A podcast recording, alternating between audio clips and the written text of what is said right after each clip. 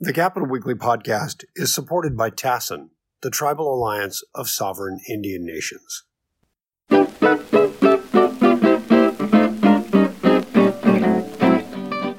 Uh, greetings and welcome to the Capitol Weekly podcast. And I'm John Howard, and I'm joined by Tim Foster, my colleague.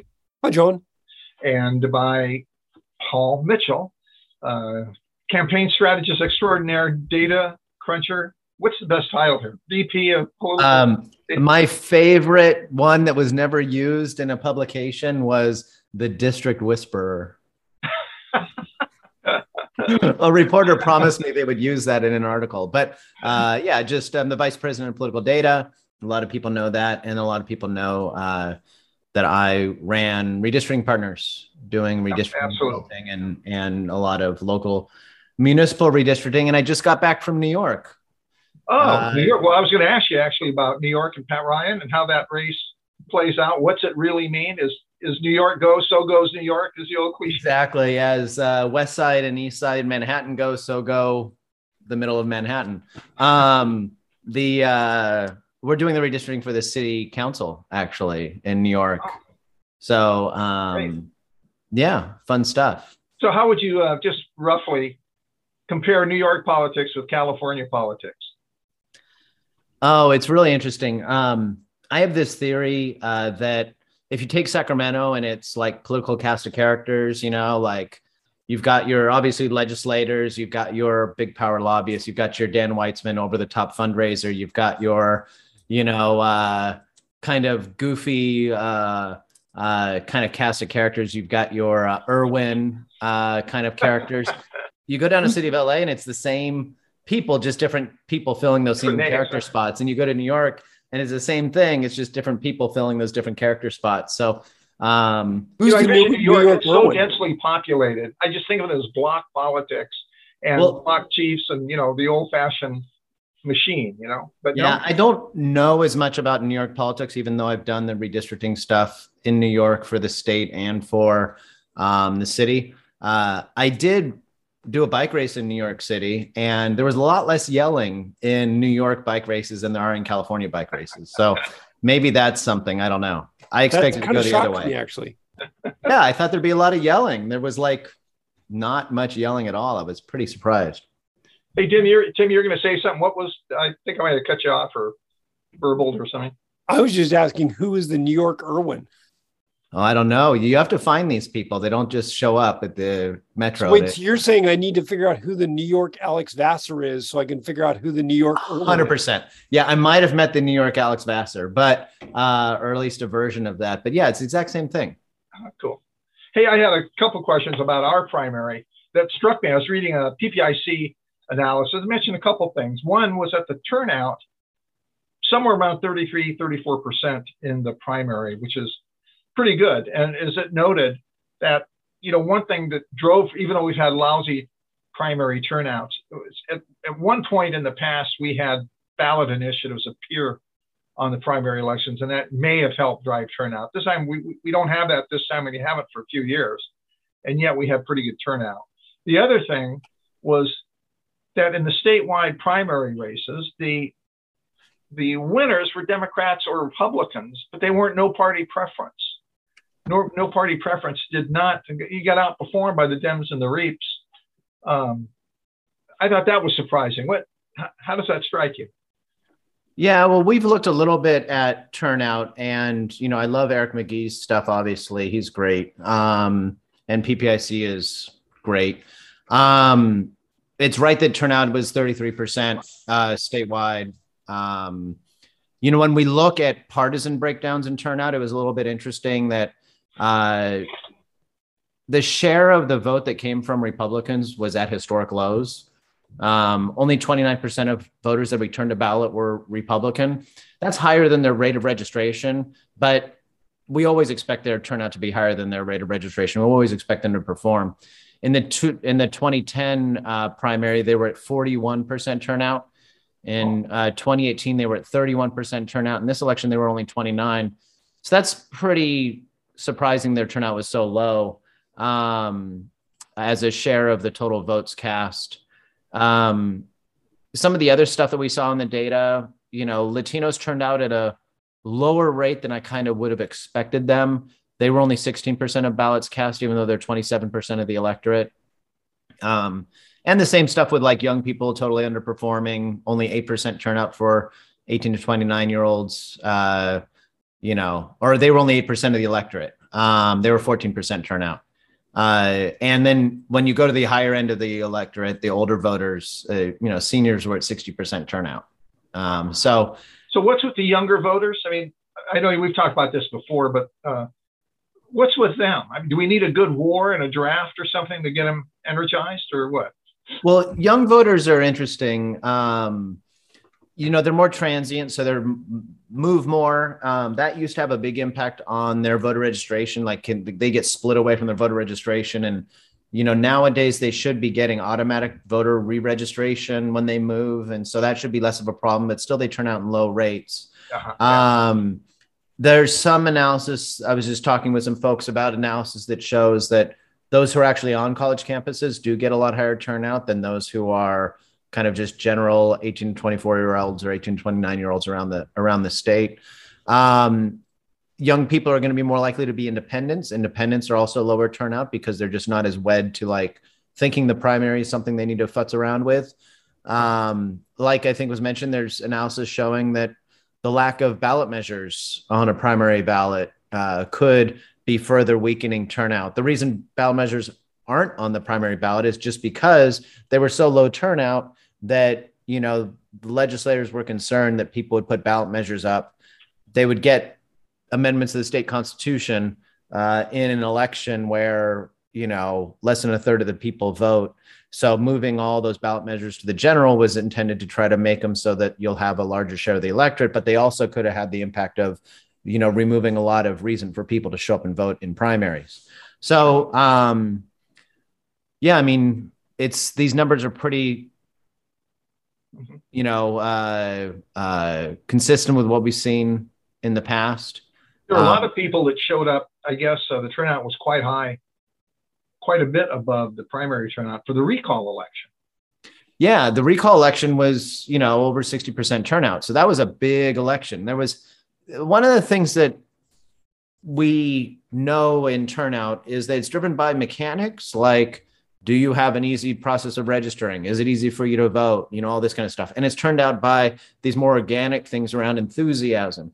And in the general election or in the recall election the governor's campaign was really really really effective at trying to give messages to voters that like hey the future of the state is at risk. You know maybe the future of the country because we're talking about you know a, a challenger who was kind of the leading challenger against newsom who was very kind of trump tied so he was able to get people motivated to turn out because like you know something really mattered that was happening.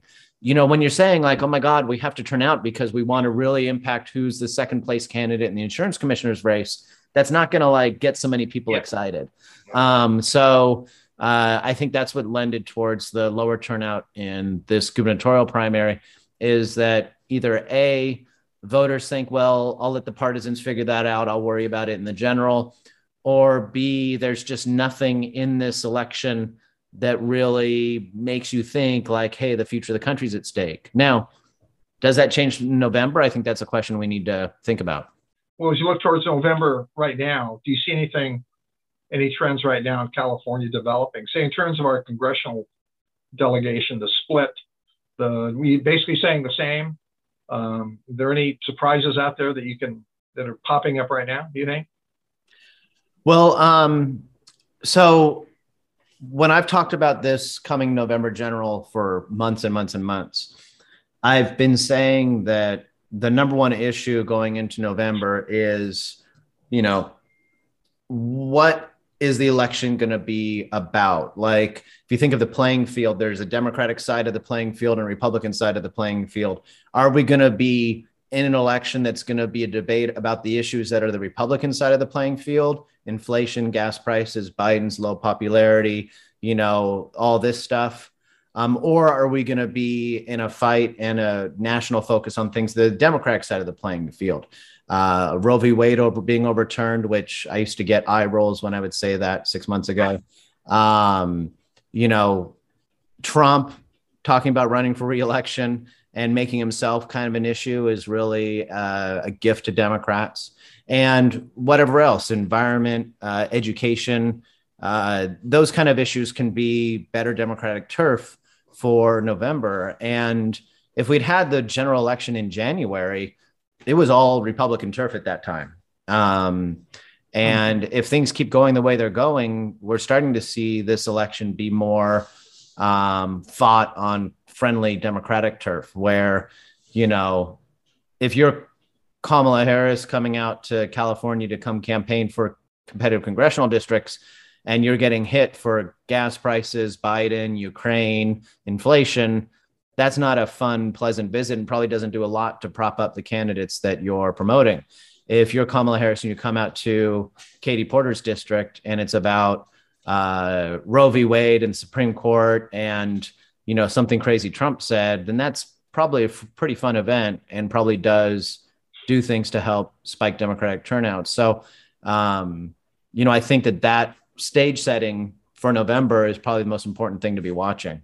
So we just had a series of primaries on Tuesday. We're recording this on Thursday, and the Dems overperformed what they had been expected to do uh, back in New York and in some other Florida, some other places. Can you talk about that? Is that evidence for what you're seeing about this uh, lack of a red wave coming into November and how that might play out in California, specifically like in some of the tighter House districts? Yeah. So I think, again, this speaks to the idea that um, Democrats are getting on better footing. Um, they're walking into an election cycle that just the questions being asked are ones that Democrats want to answer.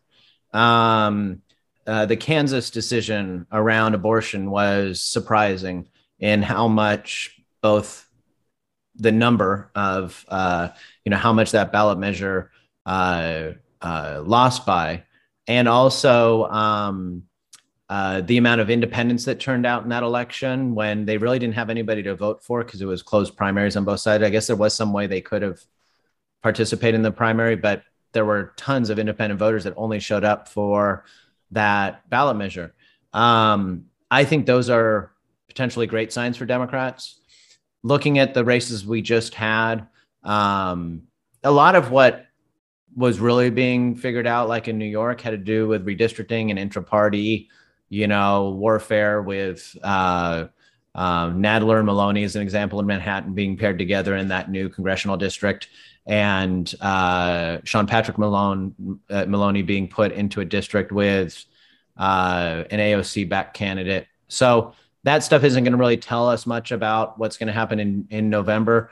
Um, but I'd really look at like where independents are going and where that turnout's going.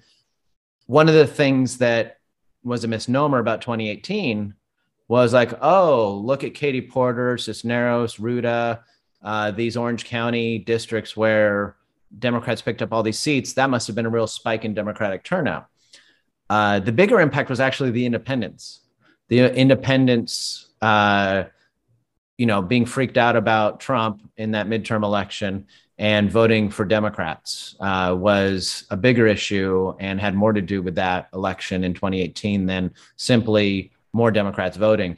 And that could be kind of what we're looking for in the 2022 general is whether or not those independents are going to turn out and if those independents are going to be voting Democratic. How do they normally turn out? I mean, over time, over say the last two or three elections, how how do the independents normally show up? They always underperform. Um, they're always going to underperform the partisan voters. Um, in a way, like there's a self-selection bias when you are registering to vote if you're saying I'm a Democrat or Republican, you're immediately saying that I'm a little bit more engaged, probably, than like somebody who just checks the box of, you know, it used to be decline to state, now it's no party preference. Um, so there's there's that part of it. There's also the part of it that independent voters are more often to be minority, young, and renters, and those are all groups that have lower turnout. Um, so independents are a big part of what they call a, the surge electorate meaning like as we go from a traditional gubernatorial election with like let's say the floor is like 48% turnout and we go up to 55 or 58 or 62% or 65% turnout that increased portion is going to be really dominated by a lot of those kind of independent voters and voters who are showing up for like an issue or something where they feel, like I said earlier, like the future of the country's at stake. Um, so and they're the hardest to reach, right? In terms of getting your message, if you're doing a campaign, getting your message to them, getting them mailers, email, whatever it takes. They're moving. Yeah, around. and the only way to reach those voters is with lawn signs. Um, this, this ad is sponsored by Matt Rexroad. Yeah, Matt, uh, but uh, no, the those young voters, uh, the independent voters, the ones that vote less frequently, are harder to target, um, and they can be more expensive to reach. And you do need to get at them with digital and ads on their YouTube and you know text messages and you know multiple modes of outreach. They're not I'm just not even like, young, and God, I have seen nothing but political ads on YouTube. You know, oh yeah, that's been the most popular and growing place where political dollars are going. I is. really want to find out where the ad dollars are going on the on the ballot. I mean, on issues for gambling. Just look at YouTube. Yeah, no. I got definitely. a question. Why are uh, lawn signs bad? I love lawn signs. I like them to see them in the neighborhood. I like to see what my neighbors are thinking. You know, if so, I, I remember seeing a couple Trump signs, but but you know, I know I like seeing the names pop up and their candidates. I forgot all about till I see somebody's lawn sign in the middle of a. So what, so, what's the problem with lawn signs? Um. So first off, lawn signs um, aren't all entirely bad. If you think about what your job is when you're a candidate or you're an issue, um, especially when you're a candidate. When you're a candidate, you want people to know your name right? You need to create a spot in their brain for your name. You need something that gets that, and it can be just a broadcast. You need uh, to persuade. You need people who you're able to tell them, I'm good for this issue you care about, and that's why you should vote for me and get them to vote for you. And you need voters to get turned out. You need to find your voters who are your supporters and turn them out. And all three of those things can be approached by different means nobody turned out because of a lawn sign. Nobody's ever been persuaded by a lawn sign, but lawn signs can be used to like build your name recognition or build your name ID a little bit. Um, the you know mail is great for persuasion digital and those youtube ads can be great for persuasion but they're not going to do a lot for turnout text messages actually can be helpful for turnout knocking on doors driving people to polls delivering their ballots for them all those things are turnout mechanisms but campaigns need to understand what's what. And like if somebody does a lawn sign and they say, you know, Tim Foster for school board, the best candidate for charter schools, and like supports uh, whatever, and has all these issues on their lawn sign, they're missing the point. The point is Tim Foster school board, none of that other junk, because it's not a persuasion tool it's not a turnout tool. And so like if people keep the different modes of campaign tools in the right buckets i'm not offended by kind of any of these things uh, on the face of it. It's that lawn signs are overrated in terms of their effectiveness and candidates when you're running a campaign they love seeing their lawn signs because like they see them you know on their drive to the airport or whatever they That's why you take them on a tour of the neighborhood with the lawn signs. Yeah, there's a picture on Twitter of Matt Gaetz standing in the street holding a lawn sign over his head. Like lawn signs don't impact turnout, they don't persuade voters. Yeah, yeah. But if you're like running for water district and you have no money for anything else and you can put up lawn signs and and you know signs in the neighborhood and people remember your name, then that's great. If a candidate named Paul Mitchell runs for office, the name recognition isn't the problem, right? A, like, a dramatic name helps. Like, like yeah, yeah. Having one a name time like there was Paul a Mitchell. band. There was a rock band. I remember Tim told me one time there was a rock band had the best name of all. Their name was Free Beer. they, had, they, had, a great turnout. Yeah. So if you got a dramatic name, I don't know, like you know, Kojak or you know. Yeah. So one of my favorite political. Marty Block was running for the assembly for the first time, and I went down to his campaign office and he's like, Hey, Paul, I got to show you this. I got to show you this. And he takes me out to his car, and in his trunk is a Marty Block sign on a post. And underneath it is a, it says, It's me. And there's an arrow pointing down, and you would hold it up in his neighborhood. He's like, I got to go in my neighborhood and hold up the sign because people love this. I'm like, Marty, if they love it and they're in your neighborhood, why are you there every every day? It's you're not converting yeah. any voters. You're not persuading anybody. Get back on the phone and like make fundraising calls. Don't. Well, and the other part is if someone took that thing and then actually planted it in their lawn, it looks like he's dead. Like Marty Block, I'm buried here. The the one thing we have to recognize though is um, uh, Senator Josh Newman, who won his election in a surprise win. And what was his uh, what was his shtick? Do you remember that? No. Oh dressed wait, up in a bear costume. Dressed up. Yeah, he's, yeah, you're right. Dressed up in a bear costume. So you can't you can't dismiss like you know maybe some of these strategies really do yeah. work. Yeah, yeah, yeah. So you know we we look at uh, Gavin Newsom is political. Is there are a lot of them right now political issues, but one of the favorite topics of speculation now is uh, his presidential aspirations. And so you know clearly he's trying to build a national profile of sorts and now people, more people are speculating about it.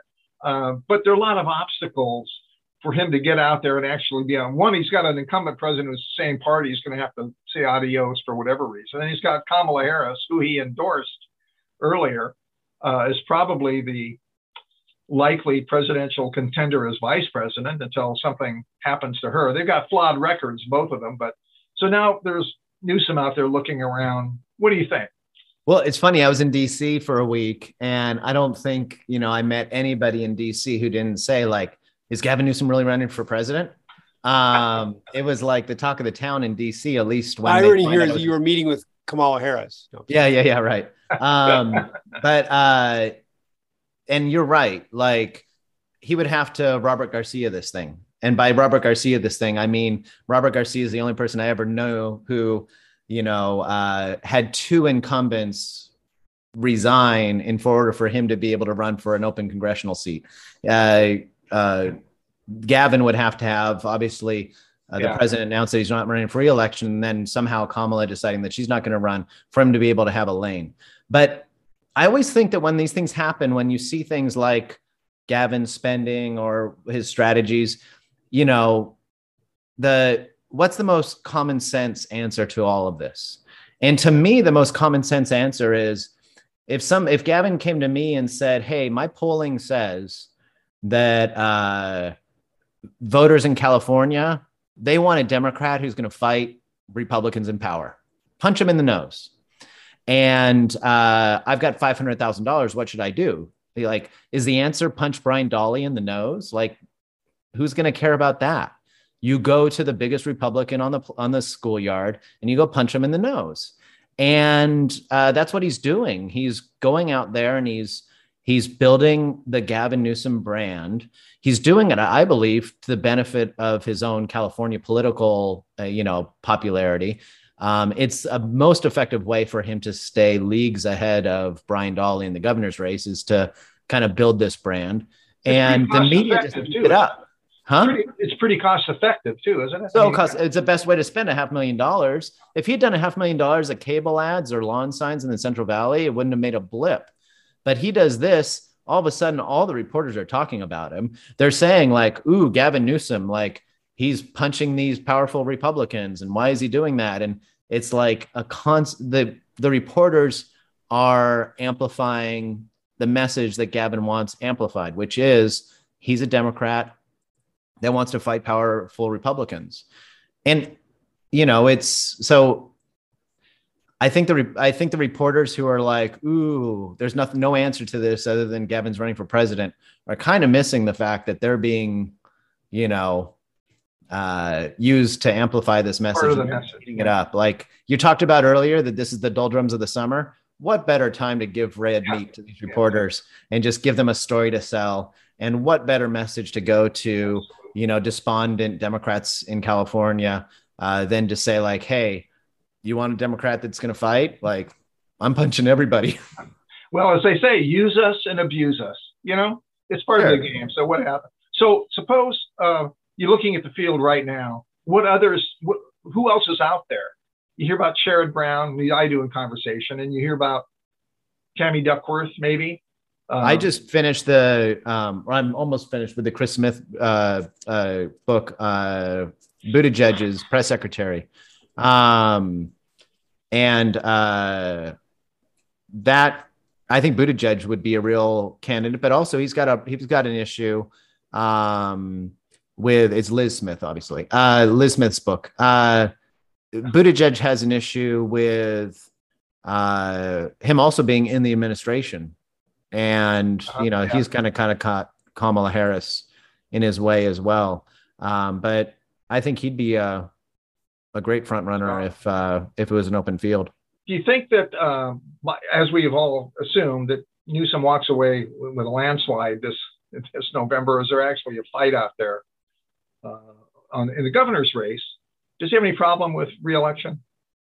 The governor problem with the reelection? Not at all. No. Not at all. Okay. I mean, I don't think there's anything that is on the horizon that's going to impact Gavin. I think he's going to have a great reelection. He's really timed, you know, his peaks in popularity around the recall election and now again in the uh, in this general. So um, he's in a great position politically. Um, on the rest of the ballot, I think a lot of people are looking at like Chen and whether or not he can, uh, you know, be a Republican on the, in the controller's race that can make it into, uh, you know, can can win. But I don't think that's possible. I don't think it's you, close yeah, to Gary, being in the cards. Garry South, I think, is tweaking him about every 35 minutes on Twitter, saying you're going to lose by 20 points, guy. Yeah. but in that race, who do the Democrats get behind? Chen got what 37, 38 percent of the vote. The four Dems the others between them split 60% or something. But who's the main candidate among them to dump Chen? Who's the main? Well, Malia Cohen's the nominee, and she's going to just crush Chen. It could be, they could misprint all the ballots and put, you know, Gomer Pyle's name for, and put a D next to it. And that per, Gomer Pyle would beat the, beat, you know, Chen. Yeah. Um, you know, I think that that is, he is kind of like the perfect Republican candidate in some ways, in that he is not just some old white guy. He's not some perennial candidate that we've seen run on the Republican side before. Um, he's not uber conservative. Um, and uh, he's running in an office that's kind of fiscal and and people don't really know what it is, so they're not really concerned about it like affecting core Democratic issues much. Yeah. But even then, I think I hate saying it, but I got to agree with Garry South on that one. Yeah. Okay. I'm joking about hate saying it. Respect. Uh, Paul Mitchell, thank you so much. Did you have anything you want to add? Any last uh, word of wisdom for our vast audience of listeners? Uh, no, you know, uh, I think that I'm I'm looking forward to getting through this election. It's going to be fun to watch the impact of the redistricting on uh, these congressional and legislative races, and also on local government races, where we're going to start seeing the impacts of those those redistrictings that happened. Um, and then I'm looking forward to being able to breathe after this November election. But until then, we'll be doing a lot of uh, uh, modeling stuff we're going to be coming out with at PDI. We just did, I guess I can announce it here. We just did an abortion model that's going to be in the PDI for all of our clients. That's really interesting. Um, other partisanship and ideology modeling stuff we're working on. Um, Are you doing anything on the ballot props?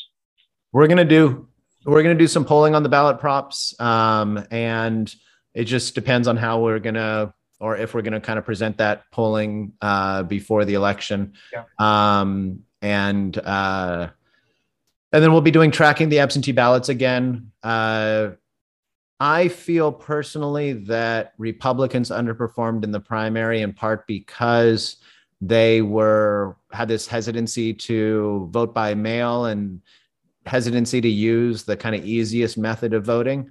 Uh-huh. And um, so I think it had an impact of kind of suppressing their turnout. We're going to want to watch in November if this continues. This this really, really, really um, uh, dumb strategy of discouraging Republicans from trusting the voting system and trusting the vote by mail system. It's it's political malpractice, and uh, at some point, somewhere, it should bite them where they end up losing an election that they should have won because they've been messaging to their own voters that you can't trust voting um, or you can't trust voting through this super easy way of mailing a ballot in. Um, so we'll watch for that in the general election too. Great. Paul Mitchell, thank you very much. Tim Foster, did you have anything you wanted to throw in there? Uh, well, it's been about a year since uh, Scott Lay passed, and you know you were Scott's best friend. Uh, you were very close to him. You helped set up the scholarship in his name. Uh, any thoughts as we as we approach the one year anniversary of of the Pasco Scott Lay? Yeah, I mean, I think a lot of people have had tragedies in their own lives and lost people, and so they understand what it's like. But you know, there are times where something happens, and I think to myself, "Oh, Scott's going to love this," and it, you know, jolts you right back into reality. And and I'm still, you know, really sad about Scott's passing. Um, we did do that scholarship for him, uh, raise fifty thousand dollars for an ongoing scholarship at Orange Coast. I was able to go down there in May and give out that scholarship to a student. Uh, it's going to be every year, so there's going to be students receiving this scholarship kind of in perpetuity. Uh, but that first uh, student uh, giving her that scholarship meant a lot. Um, uh, Alex Vassar tweeted. We mentioned him earlier. He's gotten two shout outs on this podcast. But uh, Alex uh, suggested the legislature should adjourn in memory of Scott for this session. And I think that that would be uh, fabulous. So my thoughts are still continually with Scott. There's so much that's been happening where I think to myself, what would Scott think or what would Scott be doing? Um, and uh, um, so, yeah, he's still missed. I still get messages from friends saying that you know, it's a bummer that Scott's not around to see this, or or maybe selfishly they're saying it's a bummer that Scott's not around to tell me what's happening with this issue or to create a spreadsheet of that thing, you know? Yeah. Yeah, I think I honestly think that at least once a week, uh, you know, as we're going through, you know, the political news and uh just think, oh, what would Scott make of this? Or, you know, what would he what would his take be on this? Or or just wishing he could weigh in. Yeah, yeah. you know, and some of the stuff I never could figure out that Scott did. I never understood how he got uh, whatever he wanted at the top of the Google search.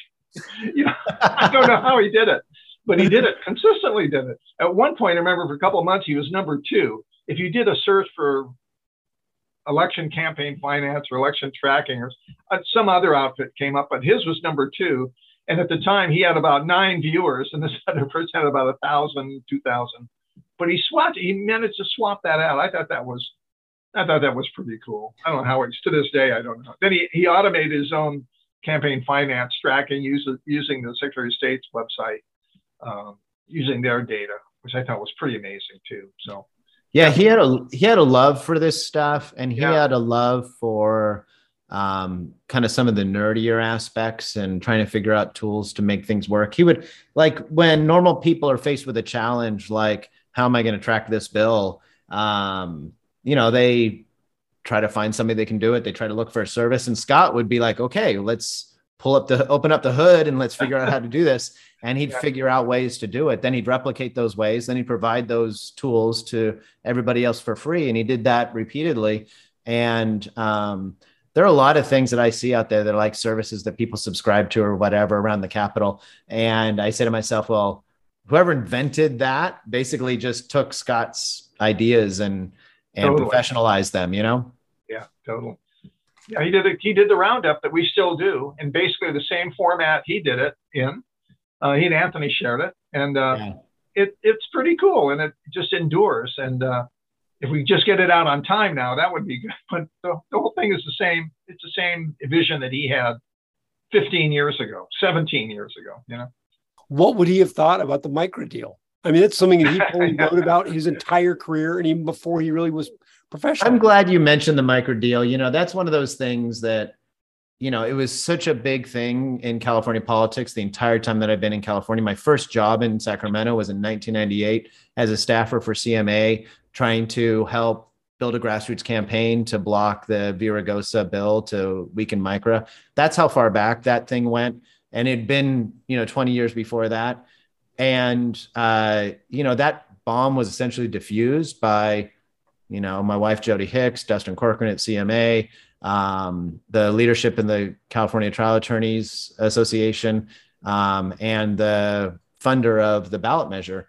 Um, but it it's it's leaving the stage hasn't been celebrated the sense that you know kind of with the magnitude that people yeah. dealt with that issue, you know, in years past. It was always a big, big, big issue in in the kind of inside game in Sacramento in candidate endorsements and where money went and all that kind of stuff.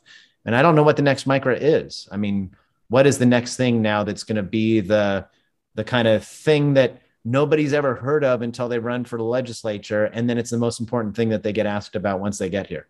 Well, it's interesting. Uh, didn't you mention that that used to be the cutting thing, whether or not you were like a liberal or a oh yeah, and my joke was that you could be you could be a gay environmentalist, like uh, you know, total, you know, progressive on all these issues. But if you support Micra, you're a mod. And so that's what I want to know. Where was Scott Wiener on on Micra? I don't know. We, we, can find out. Um, hey, the but, next cutting issue, the next cutting issue, you heard it here first. Fire insurance. You watch. Okay. Okay. It. Does it have a acronym that we can use? No. Burn baby burn BBB. No, I don't. We'll, we'll Capitol Weekly will not fail that challenge. We'll come up with something. You invented shrimp scam. You can come up with something good for absolutely shrimp scam. I still say is the greatest code word ever, but um, especially. But anyway, definitely one year since Scott's passing. God, it's really been amazing. And uh, Paul, thank you so much for your comments. Tim, you too. And we don't know what we're going to do with who had the worst week in California politics. You know I'm going to I'm going to make an executive decision. I'm going to say we all did. It's been a year without Scott Lay. That's been shitty. That's good enough for us. Okay, worst you don't have to. Worst year. Yeah. Yeah. Good. I'll talk to you guys later. Take care. Thank you very much. Thanks, John. Bye. The Capitol Weekly podcast is produced by Tim Foster for Open California. If you enjoyed today's episode, we hope you'll go onto iTunes or wherever you get your podcasts and leave us a positive review. Thanks a lot, and we'll see you next week.